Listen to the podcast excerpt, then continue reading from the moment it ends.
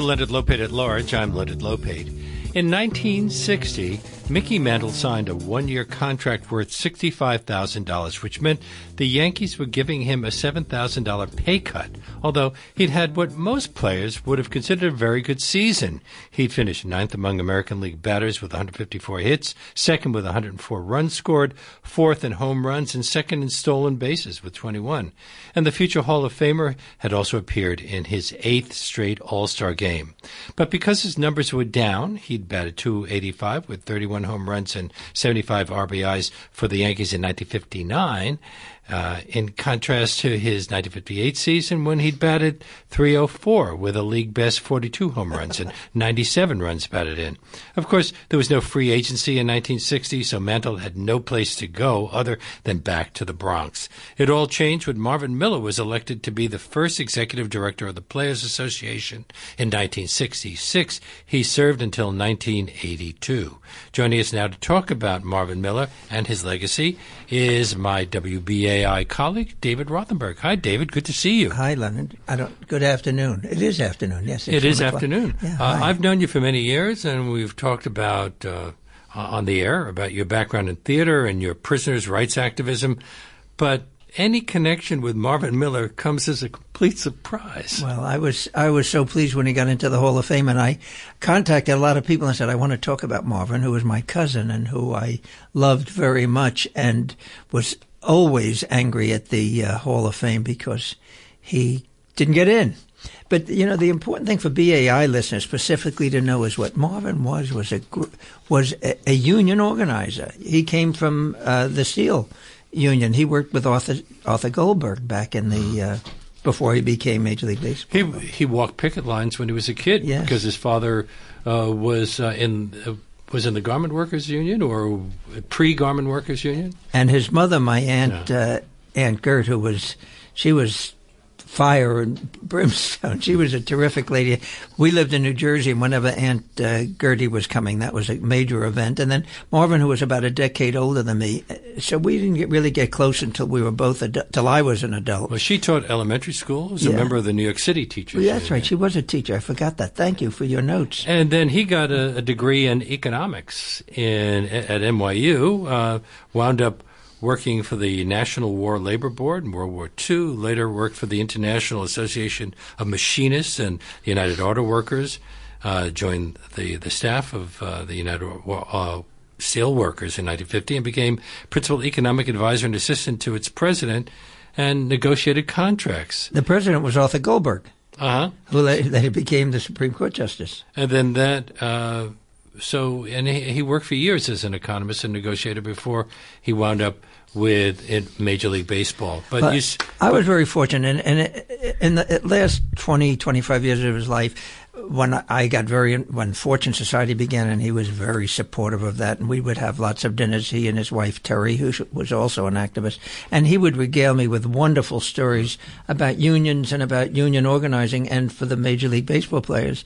And he said that he, the he remembers being on an elevator in San Francisco at a union conference, and somebody got on the elevator and said, "You would be a wonderful person to be uh, representing Major League Baseball players."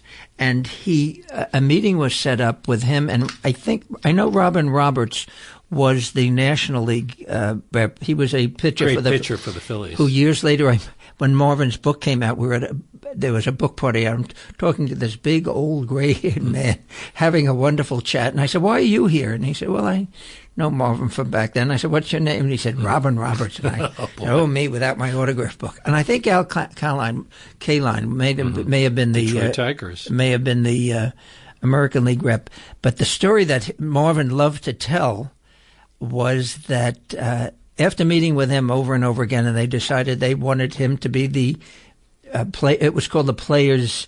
They didn't call it a union. It was the Players Rep or whatever it was, uh, and they only had money for two people on salary: the uh, organizer, who would be Marvin, and an attorney. And they said that they wanted to hire him. They wanted him to be the Players Rep, and that they decided that they want the attorney to be Richard Nixon, who had just lost his race for governorship in California. California. And he said, why in God's name would you hmm. want Richard Nixon? And they said, well, you're progressive and liberal, and we thought we needed a balance by have, having someone conservative. And he said the conservative balance are the owners who you'll be negotiating with. You need somebody, you need a team of people in your corner. And they said, well, Nixon would bring a lot to it. And he said, well, then you're going to have to make a choice. If you want Richard Nixon, I could not possibly take the job. And a couple of days later, they came back and said, yeah, we, we want you. And they understood the fact that having a conservative Republican like Richard Nixon – gee, you, just I just thought of it. If he got that job, maybe he wouldn't, he have, wouldn't run, have been he wouldn't have run for president. We would have been saved. Marvin, oh, Marvin, I'll never Marvin, forgive you. Isn't that funny? Isn't that a great story? Yes. But you know, when you were telling the the thing about Mickey Mantle, um, Marvin, I have a friend, a, a, a very young kid. Not um, young to me. He's in his twenties, and he works for Major League Baseball. And of course, they're all pro owner and everything. And I told them that Marvin was my cousin, and I brought Victor, this youngster, up to. Uh, we had lunch with Marvin two or three times, and he'd love telling stories to to me and to the young men. But the one he enjoyed most, which is even better than the Mickey Mantle story, is that Joe Cronin was a shortstop for the Washington Senators you know the old story. Mm-hmm. Washington was first in war, first in peace, mm-hmm. and last in the American League. That was the old line. And Clark, they wound up moving to Minnesota, I think. Y- yes, yeah. but Clark Griffith, one of those uh, stingy old uh, Ebenezer Scrooge racist, and those were his good qualities, was uh, uh, in negotiations with shortstop Joe Cronin, who had was a star and hit 308, and the next year it hit 307, and he traded him but the interesting thing about him trading Joe Cronin was that he was his son-in-law. he traded his son-in-law to save a hundred dollars. It was so funny. Meanwhile, it is it was called the Major League Baseball Players Association. Association, yeah, they didn't call themselves yeah. a union. So, so Marvin died in 2012, but he wasn't elected to the Baseball Hall of Fame until earlier this month. Uh, he'd been rejected six times by various compositions of the Veterans Committees. And 2008, didn't he make a formal request to the Baseball Writers Association of America, whose uh, historical oversight committee uh, composes the ballot, to stop even yes. putting him on the ballot? Yeah, and, and at dinner one night he said, I just don't want to go through it anymore. It's too humiliating. And I know a couple of the players, particularly um, former players, uh, Jim Bouton and Ron Darling, were very strong about getting him on. And I think I gather they continue. Do you want to know the story of why he didn't? Why they were resistant? Why he didn't get on the? Uh, well, that's why you're here to tell us. it's another story that he cherished telling. Uh, among the he, he he he and Terry, his wife Terry, uh, got socially friendly with a lot of the players, as would happen. And the couple that they were most fond of was Roberto Clemente and his wife, who was a great outfielder for the uh, Pirates. Pirates, and one of the first hundred thousand dollar a year players. He and I think he and Willie Mays were among the early big salaries, and hundred thousand back uh, in those days was big, big money. It's still big money. Babe Ruth, uh, after hitting sixty home runs, earned fifty-two thousand dollars. Of course, that would have been seven hundred seventy-five thousand yeah, dollars today, today, but still. So one one night, Clemente, uh, Roberto Clemente was having dinner with uh, Marvin and Terry, and said that he was offered this hundred thousand dollars, and he said, "I don't need that much to live on.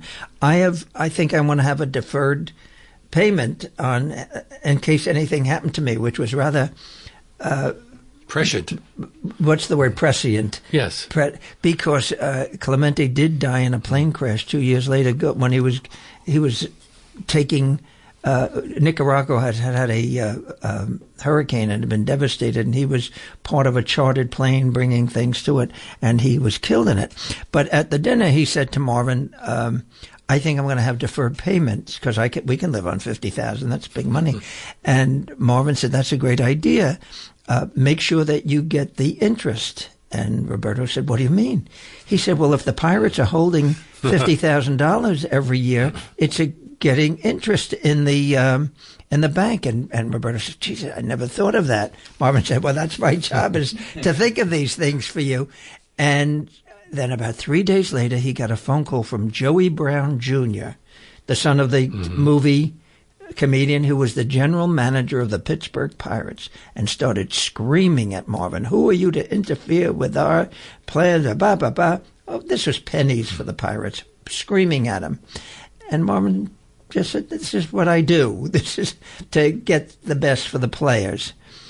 Calendar pages flip by, and Marvin's retired, and the chairman of the committee for the non players in the Baseball Hall of Fame is Joey Brown Jr. Mm.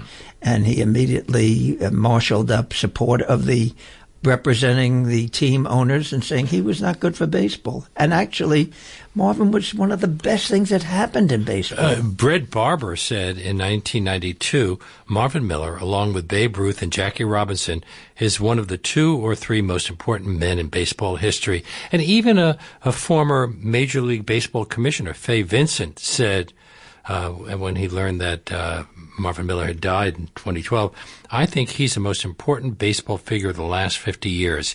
He changed not just the sport and the business of the sport permanently, and he truly emancipated the baseball player and, in the process, all professional athletes. Well, exactly. Prior to his time, they had few rights. At the moment, they controlled the games. They were owned. The players were owned by the owners. They they they were. It was like plantation mentality. And they were told that the game was what was big. They right. were just cogs. Well, they were cogs, but the owners made the money. Mm. But the well, a couple of things. One is you mentioned what Red Barber said when the AP had their uh, at 20 at the year 2000 the poll who were the most important people in the history of baseball babe ruth was first jackie robinson second and marvin was third wow. And what he what marvin used to say as a union organizer was when he when he, when when he started, there were I think 16 teams, eight in the National, eight in the American League. When he left, there were 24 teams. He said so there were that many more players getting earning a living, a good living, and people in the front office and managers and coaches and parking lot attendants mm-hmm. and hot dog vendors and bars and restaurants and hotels in the area and and television executives and television announcers added eight more cities and much more productive, and that the game became much more sophisticated. And he said the big barrier was and there was a lot more money from the fans because they were attending games and watching and the television, television revenue. and the commercials and all of that. And he and but we talked about the negotiations when when young Victor from the Major League Baseball when we were with him. We said, "Where was?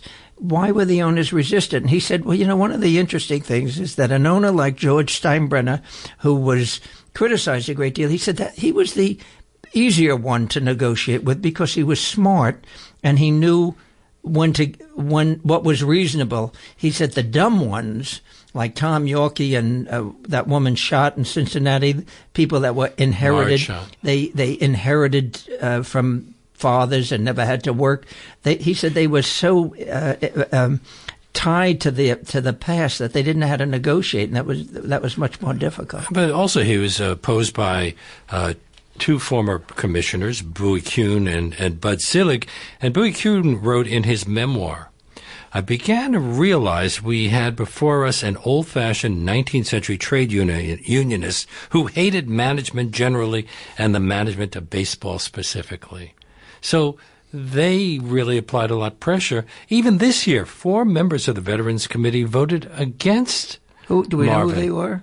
No, well, I find probably out. could find out. Yeah, uh, isn't that funny? What Bowie, what Bowie Kuhn said about Marvin was in 19th century. He was the one that was behaving like a 19th century plantation owner or somebody that was in a um, Upton Sinclair novel about owners that don't know the needs of the workers. You know, when Hank Aaron got into the Hall of Fame, and they all make speeches, he said, "I want to thank God, my mother, my father," and he said, "and Marvin Miller." he said because. Because of Marvin, I didn't have to work in the off season to uh, to keep my family uh, fed. I had the opportunity to stay in shape as a major league baseball player because of the of the gains through the Players Association. I remember uh, as a Brooklyn Dodgers fan when I was growing up, pretty much all the players had jobs during the winter. Had to. They uh, and uh, they would be working in Brooklyn as, yeah. in stores, and the stores would advertise. And I'm speaking with David Rothenberg. You probably recognize his voice, but we're talking about something. Have you ever talked about baseball before on the air? Oh, I must have. Hmm. I, I, well, I'm a. Yeah. I yeah, I'm a. Hmm. Okay. yeah. Well, anyway, Um, uh, David interviewed Marvin Miller on his show. Well, Ah. well, I downloaded that. That's a great interview. Wait a second, it never played. yes, I- it did. I downloaded it from the archives. You- Well, you may have downloaded, but it was lost, and I've been looking for it. It, it. I never heard it on BAI. I had one of the last interviews with Marvin. Uh, I went to his house and taped it. He was in failing health, and we talked about the union aspects of it. this it. is seven, eight years ago. Well, what uh, uh, what year did he die? 2012. 2012. So it was probably 2011. And if you downloaded it, then maybe it can be found somewhere because I've asked for it. I'll I get don't- you a copy. I don't think it ever played on air because I said it would have been a wonderful premium during BAI fundraisers because not only did he talk about baseball and, and the stories of players, which are fascinating, but also about uh, it was almost classic union organizing, which he did, which could be a model of it. And, and part of the reason he was so successful is because he was smart and he was decent. And uh, we're talking about Marvin Miller with David Rothenberg on Leonard Lopate at Large today. This is WBAI New York, 99.5 FM. But was he bitter? Uh, although uh, he, he, he, he said to his children, uh, if by some strange combination of events the Hall of Fame should come calling, I don't want you to have anything to do with it. Uh, so I don't think he was bitter, Lenny. I think he was resigned to it. He wasn't a bitter man. He didn't. He wasn't the kind of person that would waste time with bitterness. I think he was resigned to the fact that they had made this, and it was embarrassing to keep going after. But I, Peter lives. His son Peter lives in Japan, in Tokyo, and uh, I want to contact him and find out if he's planning to come, because we may uh, maybe the family. There's all, all that's left are Peter and Susan and his grandchildren, Peter's children who live in Tokyo, and myself. His sister Thelma is aged living in Florida, so I don't know if she'd come up, but I would, I have ignored the Hall of Fame ever since mm-hmm. Marvin has been denied, would not acknowledge its, its validity, but I would go to Cooperstown if there's a ceremony, and if Peter comes in from Tokyo, I would go with him. Now, during his tenure as executive director of the Major League Baseball Players Association, the average player's annual salary rose from $19,000 in 1966 to $326,000 in 1982. You can only imagine what somebody like Mickey Mantle would be paid these days. Uh, I mentioned he, he was a star, so he got $72,000 in 1959. Um, uh, so, uh, and then the next year, he and Roger Maris led the Yankees uh, to the World Series. and and both and hit 61 homers each. One of the reasons I wanted to, uh, to want to keep talking about Marvin is that I hope it's important. I think it's important for younger players to know the history of how this came about, uh, because if you take it for granted, it can be t- and don't know how it was done, it can be taken away as quickly as it you know, the the uh, organizing aspects of it. To know that there is a a certain amount of effectiveness about having a players association or a union looking out for your best interests. There were no pensions that uh, players didn't have pensions that made any difference in their lives uh, back then. Now a player can retire and have a decent pension, and those are things that a, that a good union organizer will will afford. And uh, if anything, baseball has thrived as a result of the things Well, that Marvin Miller did. When when you look back at what a team could sell for back in the '60s, and what now you have to be uh, one of the richest people in the world to buy a franchise because they are they're such big moneymakers. In fact, the Yankees. I don't know if the Mets do. The Yankees have their own television station now, so they The, the Mets do. the Mets. I think it's SNY. SNY, but I, is, I don't know if that's owned by the Mets. But I know in the in the case of teams owning the station, they're they're making money from the advertising revenue. I mean, it, it's Marvin said that if uh, one of the last things I, I th- he may have said it on the program that I uh, when I interviewed him that if the Yankees didn't have a single person enter the ballpark for one game all season, they would be in the black because of the revenue from not only from television, but from the dolls and the pennants and the T-shirts and all the uh, tchotchkes that they sell. And then the, the higher priced players bring out the fans. The Yankees just signed uh, a maybe Pitcher. the best pitcher in baseball uh, for a lot of money, and you can be sure that every game he pitches in Yankee Stadium, they also make money when uh, as a visiting team. Uh, eh, that all, all that that's just going to add to their he- revenue. When when people ask about the high salaries, he used to say, if they didn't have it, they couldn't pay for it. the thing about Marvin, though, that that I want to emphasize, Lenny, is that beyond all of this that he accomplished, what a nice human being that he was. And one of the things I don't know that people people may not know, people, fans, that he was physically disabled. He was born with one his one arm not functioning. He had a withered left arm, which was not much of a discussion because he was a fine tennis player and he did everything. Uh, he, he took control of his life, but he was limited. That's why during the war he worked for. Um, I, I, you recited it. I know. I knew that he was working there because Aunt He Ger- worked for the uh, the National War Labor Board, Right. World War II. because Aunt Garrett always told us whatever he was doing. But it was the reason he wasn't in the services because he had one arm. But it was never an. It never seemed to be an issue.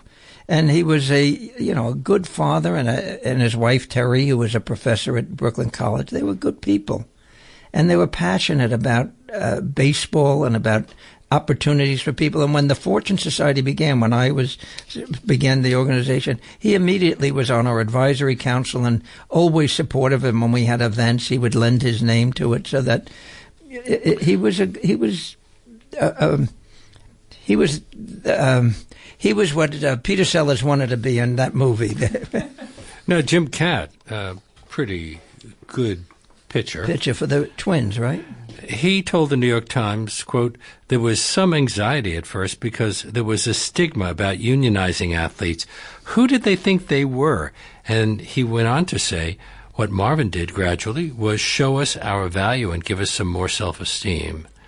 Um, when when the when the players elected uh, Miller to lead the union in 1966, uh, they uh, it said that they were had been trained to think of themselves as easily replaceable. Well, you know what he did after he got picked by um, the two player reps. That first spring training, he went to every spring training and introduced himself to the players and asked for a vote of approval. And I think all the team, I, I don't remember what team, it may have been the St. Louis Cardinals.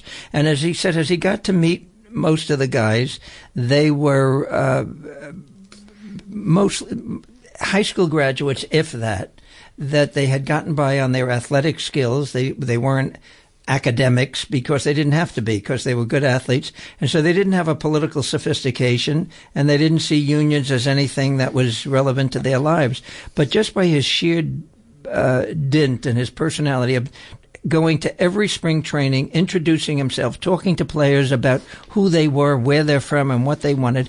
He was able to, uh, on a very personal level, was able to get uh, these guys who were not political and not union geared to understand that he was in their best self interest. A a former union official said that the players have been told for a long time that the game was bigger than they were, um, and they were kind of irrelevant. They'd been beaten up by teams for a hundred years. You should be lucky you're playing this game and happy with what we're paying you. Uh, so the, the the the first thing Marvin had had to do was to let them know how important and unique they really were. And there were a lot of the owners from old school were old fashioned racists. Connie Mack, Clark Griffith. Uh, I don't know about Tom Yawkey, but well, the Red Sox were the last team to hire an African American player. There was resistance, and Branch Rickey. When Washington moved to Minneapolis because there were fewer black people in in the population. Yes. Um, the the, The uh, Yankees were very late to hire black. Yeah, yeah. Uh, the, of course, the Dodgers were the first. The Dodgers were the first, and the Giants hired Monty and we're in Irvin. Brooklyn right now. the Dodger, the Giants hired Monte Irvin and Hank Thompson, Mm-hmm. and the Dodgers had Jackie, and then uh, Dan Bankhead was the first pitcher, and then Newcombe and Junior Gilliam was that that was well, that- there were a whole bunch. a whole bunch. But it was uh, that, and, and let me say this: that the uh, and the, this is not taking away from what we're talking about with Marvin. That the hiring of Jackie Robinson by the Brooklyn Dodgers really changed American culture. In, a very dramatic way, and I've always been of the opinion that that um, uh, Martin Luther King's crusade for voting was able to happen as a result of the uh, the kind of attitude that was created as a result of Jackie Robinson playing baseball because baseball was, quote, the American pastime. It was as American as you could get.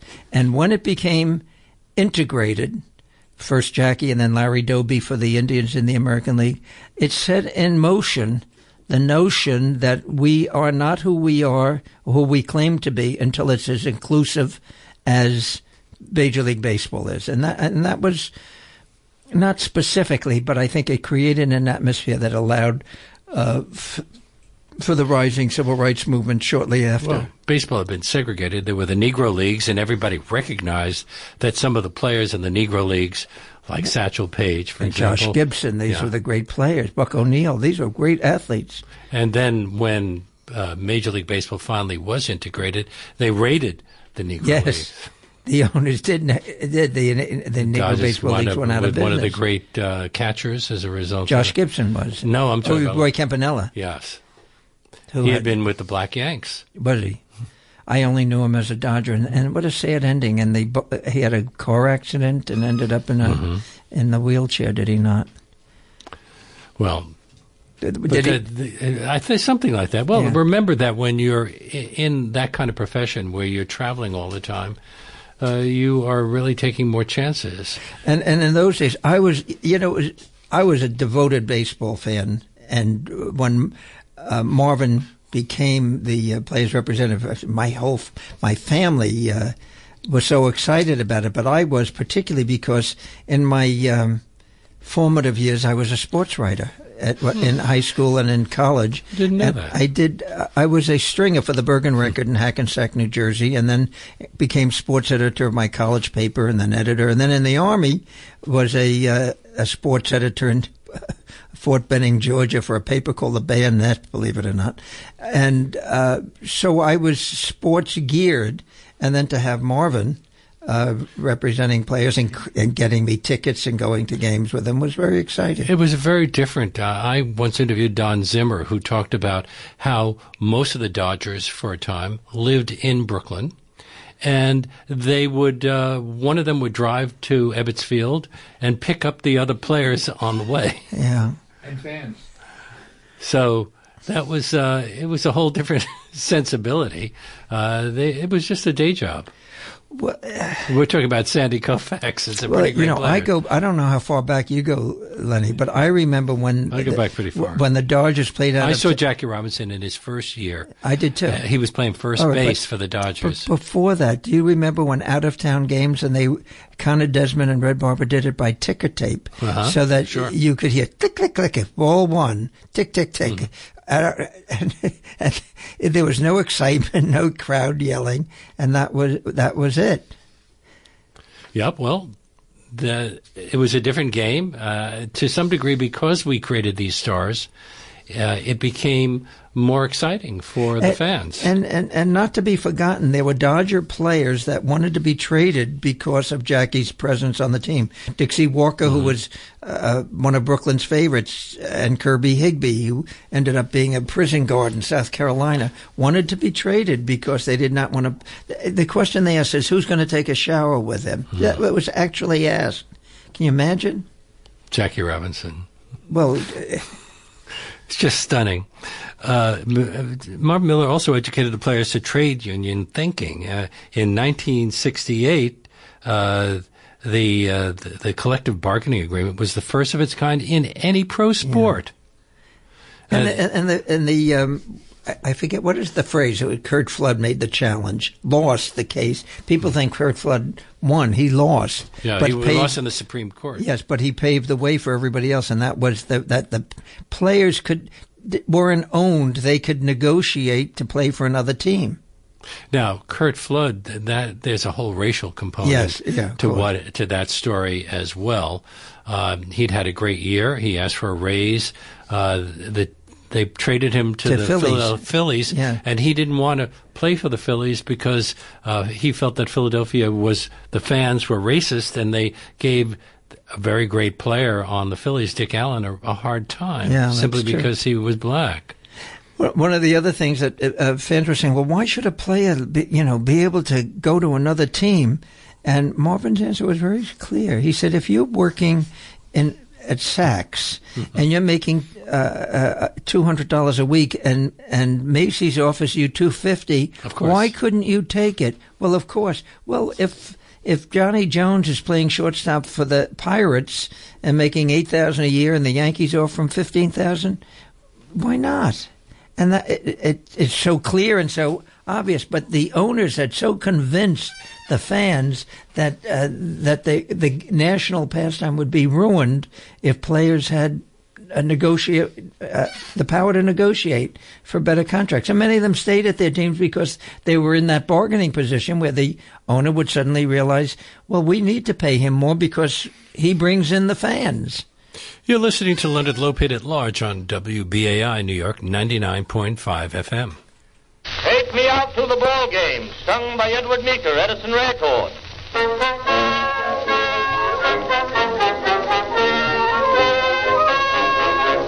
Katie Casey was baseball mad, had the fever and had it bad. Just to root for the hometown crew every Sue. Katie Blue. On a Saturday, called to see if she'd like to go to see a show, but Miss Kate said no. I'll tell you what you can do. Take me out to the ball game. Take me out with the crowd. Buy me some peanuts and cracker jack. I don't care if I never get back. Let me root, root, root for the home team. If they don't win, it's a shame. For it's one, two, out at the old ball game.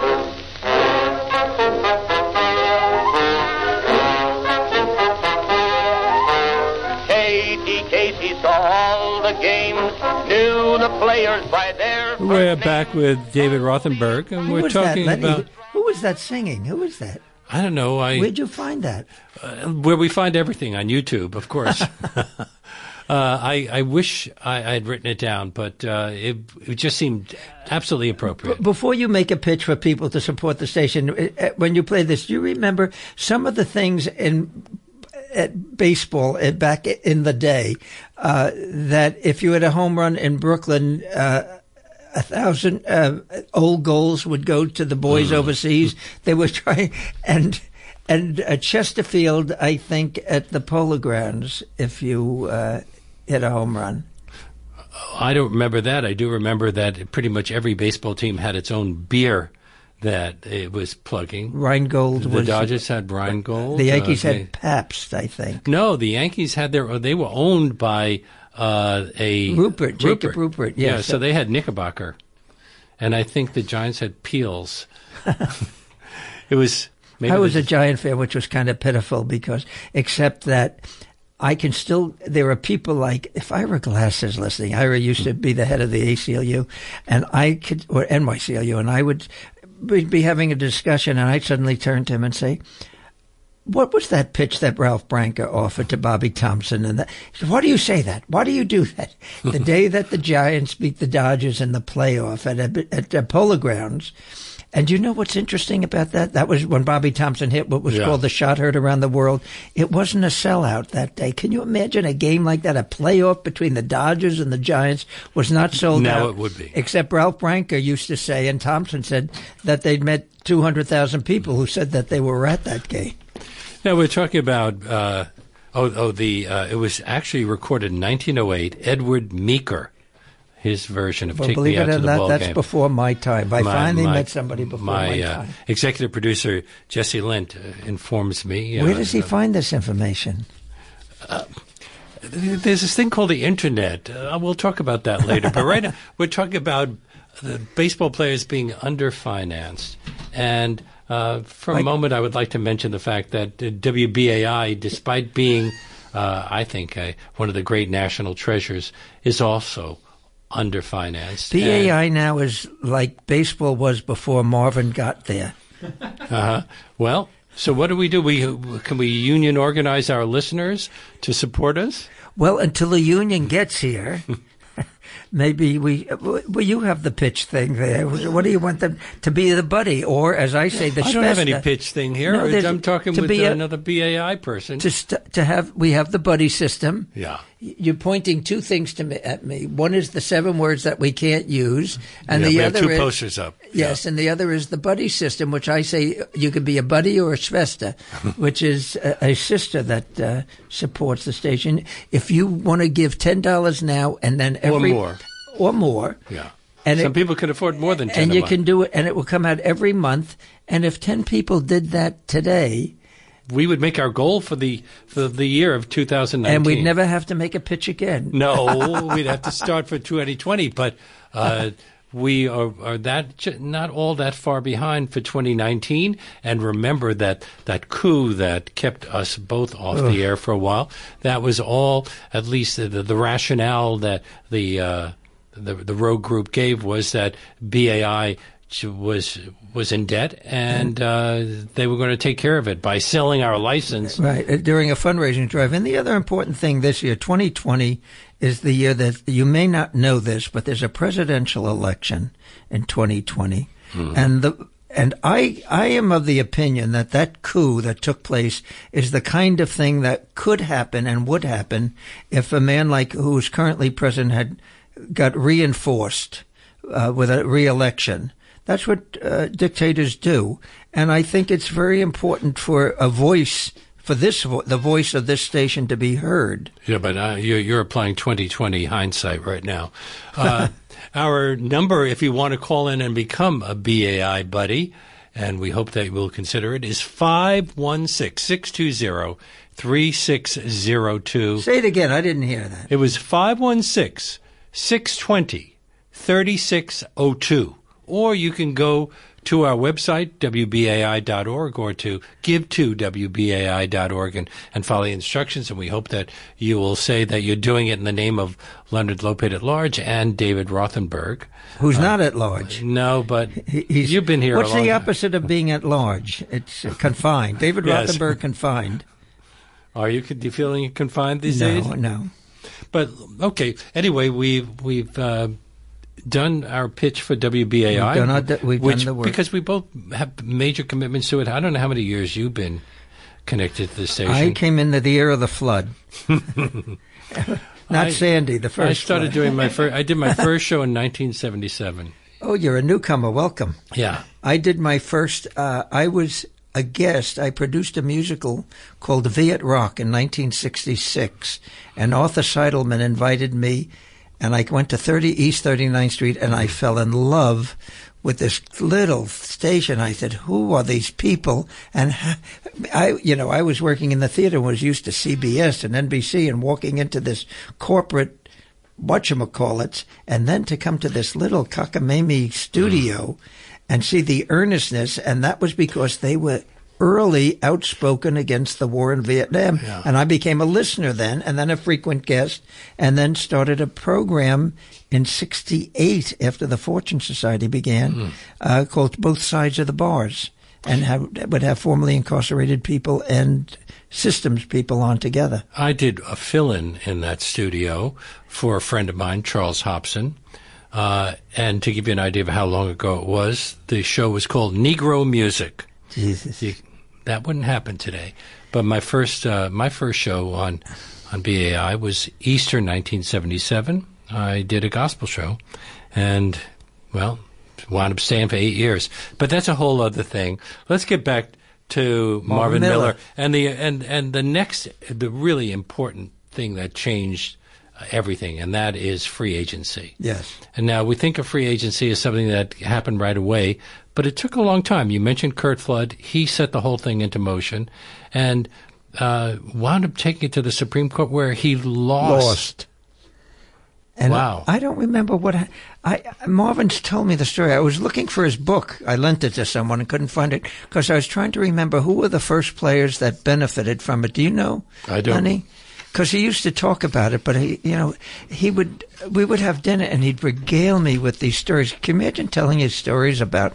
Uh, about all these players who were bigger than life that you you Mm. As I told you uh, at that book party when Robin Roberts was there, and I and I went around the room and I saw oh, old Gene Hermanski. You know, mm-hmm. Gene Hermanski, who used to. That's the first time that name has been said on the air in at least but- 15, but 20 he years. was a Brooklyn Dodger outfielder whose muscles were so big that he had to draw. Do you remember Lenny that he had to c- make a cut in his sleeves because Uh-huh. his muscles were so big? Well, then this little dumpling comes into the, and I said, "Who was that?" They said, "Gene Hermanski," and I said, "Oh, what, poor Gene, what hath happened to you?" Should we invite listeners to uh, to join in? If there is some, okay, if yeah, you if you, you know anything about this stuff, we invite you to call us at 212 209 2877. That's the call in number 212 209 2877. So let's talk about what happened with Curt Flood. Um, in 1970, he uh, wound up being traded to the Phillies, and he didn't want to go. to go because was- of the racism in Philly. he had been a big star with the Cardinals.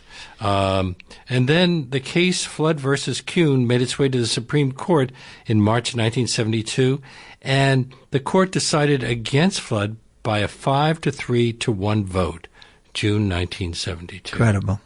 Amazing. Well, it'd probably be that way now too Yes. with the current Supreme Court.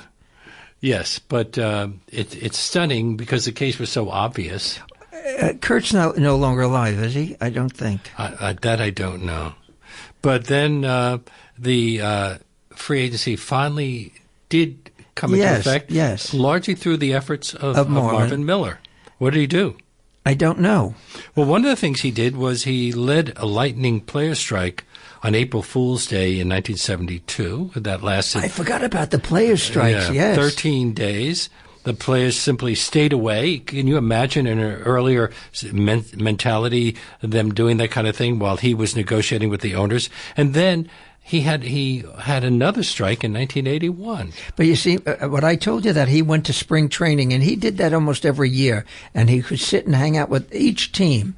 And I think that the comp that he was able to have successful strikes because the players had trust in him because he was not an absentee union organizer. He constantly stayed in touch with the players. That was his commitment for th- for their best interest, and that and that's it. And that's more than baseball organizing. That's union work. That uh, you you don't see often. You certainly don't see it with uh, the Correctional Officers Benevolent Association in, here in New York City, uh, which seems. Well, that's a, a Well, I'm a big union. com- Per, I'm a big union person. there are unions and there are unions. I'm a union person, but I have trouble with COBA, which is the correction officers, and I think boy Marvin could do well by them. It, one of the uh, arguments against free agency was that uh, all the stars would leave, and yet uh, some of the, the there's a long list of, of Hall of Famers who only stayed with one team, uh, including uh, uh, George Brett, Barry Larkin, Kirby Puckett, Cal Ripken, Mariano Rivera. Robin Yount, et cetera, et cetera. On the other hand, the Phillies had never won the World Series before they signed Pete Rose away from the Reds. Who's Pete Rose? Who's not He's in- not in the Hall of Fame? No, because of his gambling uh, Oh, right, right, right, his right. a- gambling. Then uh, the, the Astros uh, uh, didn't reach the playoffs until they got Nolan Ryan from the Angels. Of course, Nolan Ryan had begun begun with the Mets, and the Padres uh, hadn't made the playoffs until they signed uh, Steve Garvey. Um, so And a lot it of- really and and and uh, we can't imagine the game without th th those players and the kinds of achievements and they the had. kind of money they made. I, you mentioned um, Nolan Ryan. He was the spokesperson for Advil for, for so long. So many of them became spokespersons for products because, as a result of the acceleration of baseball as a successful business entity, the players got money, much more money and many more opportunities to to um, be spokespersons for products. and now uh, c- pushing some Prayer he's pushing. No, he's, he's pushing some diet plan, uh, and here's a guy who failed in both football and baseball. Eh, Well, but he, he succeeded in religion, so he Yes, and and in politics. Yes. Is he is is he very conservative? I And I, assume I politically. think that was a trumpet. It. Yeah. Well, I don't know. I We don't, don't know. I don't know how he voted. So uh, Anybody calling? calls. Okay, our number again is uh, 212-209-2877. WBAI, you're on the air. Hey, Lenny. Hi. Hi. Hey, David. Hi. Two of my most favorite people on BAI. Oh, Not thank much you. else. Not much else, but I'm hanging in there. Well, that's another show. okay. I'm, uh, I'm almost 77, so I go kind of way back, kind of about where you are, Lenny. I'm a couple And, of uh, years old. I, it, it shocked me when I realized that I was born two months after Don Imus. It shocks me every time I look in the mirror and say, when did that happen? yeah. Yeah, Well, you, yep. you have a look in the mirror and say, who is that Yes. guy? That's not Yes. me. Oh, I know who it is. It's my Who is that? grandfather. All right, 77 year old. What's your name and where are you from? That's Mom's face I see in the mirror every morning. I'm Alan. I'm from Little Neck, Queens, and I've lived in Queens since I was three months old. When Mom brought me as a refugee from Flatbush to uh, to, to Queensbridge at four months old because she didn't know how long the war would last. And Aye, the aye. apartment rent in Queensbridge was five and a quarter a week. Can you imagine? That's $5.25? Yes, yes, yes. Put the decimal after the first five. Wow. And she praised FDR and LaGuardia until the day she passed away at 96. Yep. So here's a little memory for you. I think, David, you may be mistaken, or Lenny, it was not Gene Hermanski with the cut-off sleeves. It was Ted Kluszewski. Oh, no, I know. Ted did, but so did Gene. Gene, Gene Okay. Okay. I, stand I knew that. I knew that Ted Kluszewski had. Uh, he was the Cincinnati first baseman. And Yes.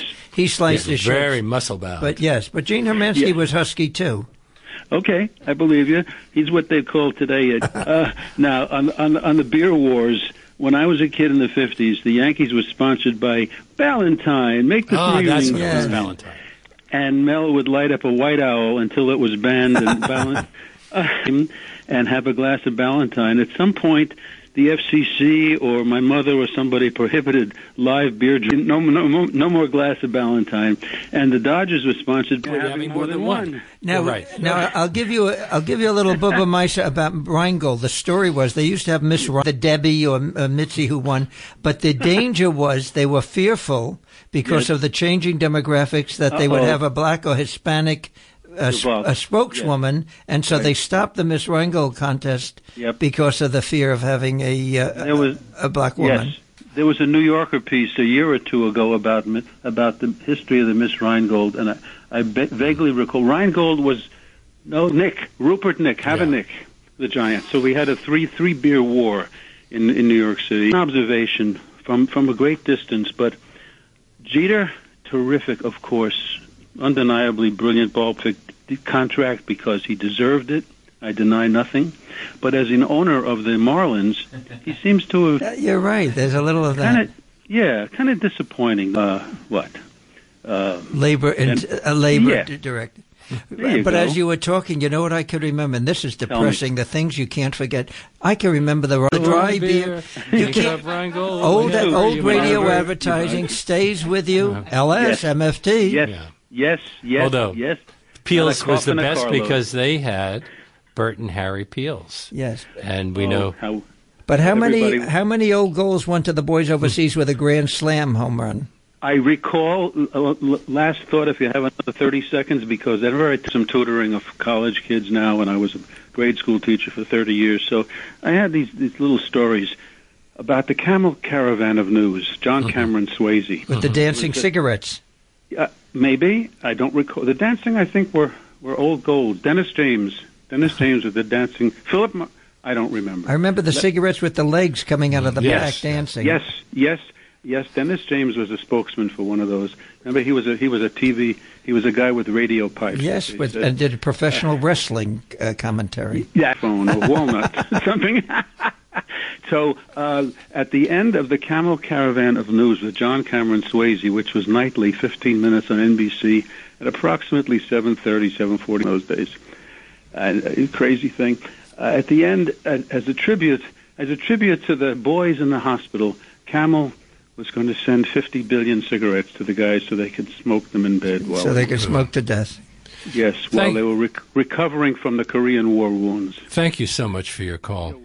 Good nostalgia. My mother was in a cigarette commercial. My mother had a uh, sign to do, in fact, shot a Benson and Hedges commercial uh, where she is standing in the hall peeking into somebody's room on the phone. A longer uh, cigarette, and they slammed the door on it. Uh, commercials were banned on television. She was in one of the most famous commercials in the history of television. Uh, Mamma Mia, that's a spicy meatball by Al- the Alka-Seltzer commercial. After it ran for one month, Joe Colombo, the mob boss, complained that it was uh, insulting to Italians, and they canceled the, the, the commercials. The only time you ever saw it after that was when Johnny Carson and other people played it as one of the great commercials of all time. My mother started smoking when she was pregnant with me because see, I was trouble even while I was in the womb. And the explains a lot. doctor, the doctor said, "Why don't you light up a cigarette every now and then to relax?" Camels used to have these doctors recommend. Three out of four doctors recommend camels. Yeah. We we have a little bit of time left, and we thought I thought we'd try to get me? another uh, caller in. You hear me? Yeah, hi, you're on the air.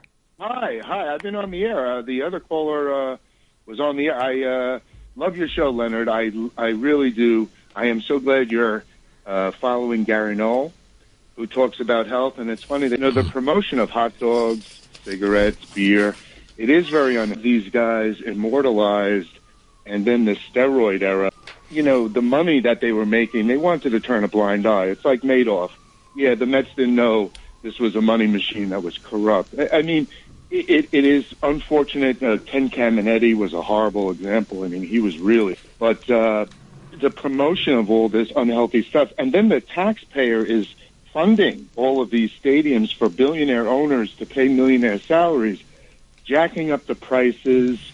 There's a lot of money. There's a very dark side of You know, you, you sir, you're right. Yeah, I remember when the Yankees wanted to build a new stadium and they were negotiating that they'd move out of town. I said, "Now, where would the Yankees move to? Tulsa, hmm. Albuquerque? They're in this big market. They weren't, and and they were looking for a tax break, but they were making millions and millions. Why would they need a tax break? Because they could. That's why. Because they gave officials and because they could get. Well, that's you know, it's an old. Leonard, now that's what's great about your show because you really bring a lot of the. There's so many industries in our country, in our world, that are so corrupt. Capitalism and greed can do horrible things. People are suffering all around the world that we make. You know, I mean, it, which was great with uh, Ted Williams. I mean, could you imagine A Rod going to Iraq and Afghanistan on my toothbrush? A- and and the absurdity of the lies that went with Alex. And now he's a darling child. He's on broadcast. I mean, what Pete Rose did was bad, but look, there's a lot of other things that you could say, you know, are really dark. Uh, uh, the Alex Rodriguez thing was was he was a bold faced liar on TV saying this is oh this is a like Trump you know I'm a victim this is a conspiracy when you really see the dark side of these people and and we're not honest with with how we look at everything you know uh, baseball in general is huge amounts of money But what do we, you know? enormous amounts of resources why do we need this because we need to be entertained going on But I, but, I, but I do find, Lenny, I do find baseball. What tonight? I'll watch basketball or, or football. No, And David I find Stern it just truly, I find it truly relaxing to to the the game itself. David Stern just died, and he's getting partly because I think of Marvin Miller's legacy. Yes. Uh, I thank other people who said things about Marvin. Uh, when Hank uh, Aaron. Hank Aaron said, have to break down the doors to get him in.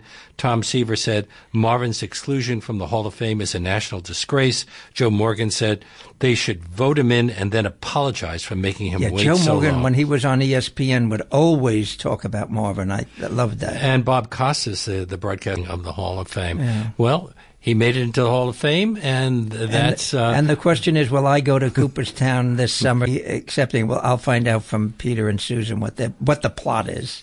Give me the opportunity to talk about Marvin because I loved him so much, and it's an opportunity to well, it's a- express that. as a longtime baseball fan, as somebody who, being a, a Brooklyn Dodgers fan, what can what can I say? And I was a Giant fan.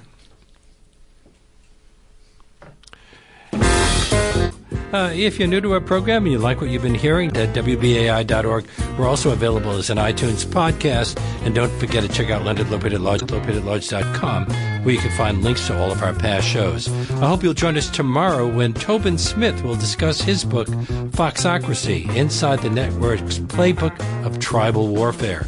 We'll see you then.